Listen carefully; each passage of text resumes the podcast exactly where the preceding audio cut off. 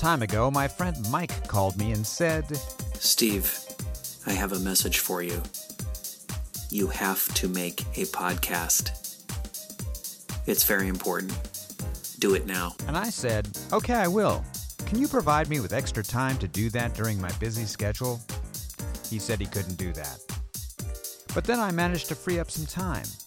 So here's my podcast, Audio Chimera. This is episode number 29 Have I Got a Story for You? Or in the case of my podcast, many stories.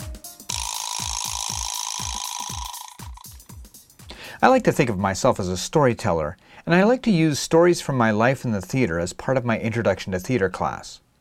Of course, when I'm telling these stories, my mental construct is that I am like Joseph Campbell, weaving mythological tales for all to enjoy.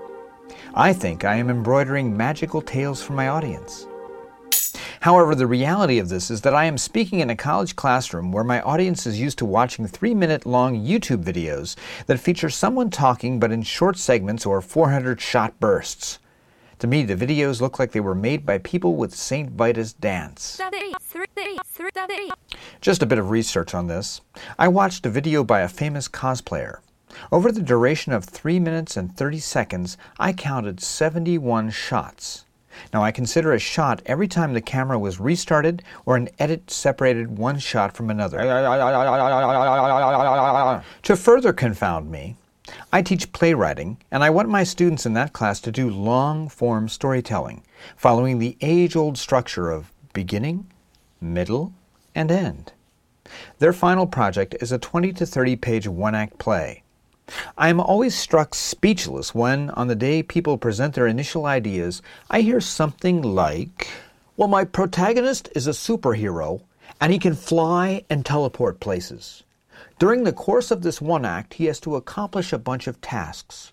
I'm taking the idea from the ancient Greek myth of the 12 labors of Hercules.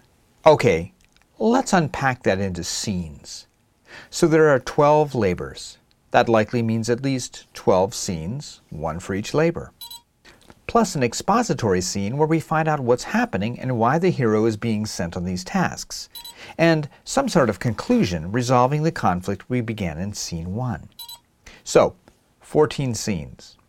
If the one act is at maximum page length of 30 pages, each scene, assuming 1.5 minutes per page, if all of equal length, would be roughly 2.14285714285714 or 2.142857 repeating pages long. Ugh. Let's round that up to 2.1. Let that sink in for a moment. How do you find, encounter, and slay the Nemean lion and take its skin in 2.1 pages? Hmm, doable. But by the time Hercules is ready to slay the Stymphalian birds or capture the Cretan bull, you've probably lost your audience. Yes, we can tell amazing stories with our imagination to people with imaginations. But we have to take our audience on a journey, not ask them to let us drop their brains in a blender and endure the making of a mental smoothie. When I teach my playwriting class, I give my students their first assignment on day one. I tell them they must write a play that is three pages long and that has three characters. And at the end of the play, it's the end of the world. The assignment acts as a diagnostic. It helps me determine how they think a play is formatted, whether they do planning first or just start writing, how good they are at writing dialogue, and whether they can easily or at all establish a location or situation. I'm always stunned when I read these short exercises and find that the world suddenly ends without any preparation. It just happens for no reason. Two pages of dialogue, and then the characters feel the ground trembling. They look out the window and shout, Oh no, it's the end of the world! Slightly worse to me are the people who hear about the impending end of the world early on and then decide they need to go to a restaurant for food. Those restaurants always seem to be still open. Maybe it's a last meal kind of scenario. But it's not only young playwrights who make these sort of mistakes. One time at Berkeley, we put out a call for new plays to be used in a series of staged readings parallel to the summer play series. In one of the plays, and now I'm assuming it was not a young playwright, I read the stage direction that when something like this, and I'm paraphrasing it slightly just in case the playwright may be listening, two wolves emerge from the king's unconscious mind and devour all his enemies. That is a great image. But I have no idea how to stage that. Even in a reading, I can't imagine someone presenting that sentence without an arched eyebrow and a wry smile. As a storyteller on the topic of playwrights, and I consider myself one, since my short play, Aliens Three Miles Turn Left, or a monologue from it published in several monologue collections, has been performed on at least four continents, I have two stories to tell. The first involves me as a director of my senior project as an undergrad. Since I was emphasizing the directing track, I thought directing a one act would be a good resolution to my degree program. I made a proposal, and while the committee accepted me, they didn't like my play choice.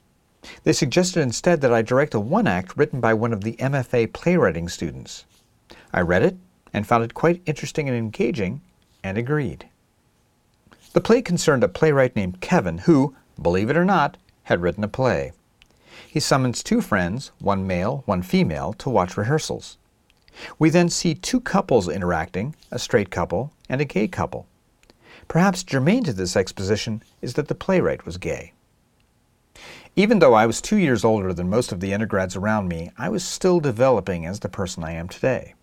I used this statement to explain why I felt the need to explain to auditioners that while the play dealt with gay issues, I was not gay, I apparently felt I had to say that multiple times during the audition process. However, I had a major revelation during this production. Gay people are just people. I eventually got over the need to make my announcement as I spent a lot of time with the playwright, his partner, and his party guests after one of the performances. By that point, I was much more comfortable not only with who I was, but perhaps more importantly with who they were. Like I said, just people. Now, onto the left coast. Always looking for opportunities to direct, I accepted an invitation to attend a dessert potluck in Berkeley, organized by a fledgling theater company that wanted to provide a voice for new playwrights. The turnout was less than stellar, numbering only five. One. Myself. Two. The host, who had suggested the dessert potluck, and who was diabetic and couldn't eat anything. Three. A male playwright who had written about some notorious German Nazi homosexual. Four. My wife, who had baked a cake for the event. Five. And the host's large dog, who really enjoyed licking the hell out of my wife's cake. We did not eat it. The host had written an interesting play, and I did some follow up, but to be honest, she seemed to be on some sort of mood enhancing or dampening medication that gave her a Thorazine shuffle walk and a personal distance I had trouble getting past. So nothing ever happened there.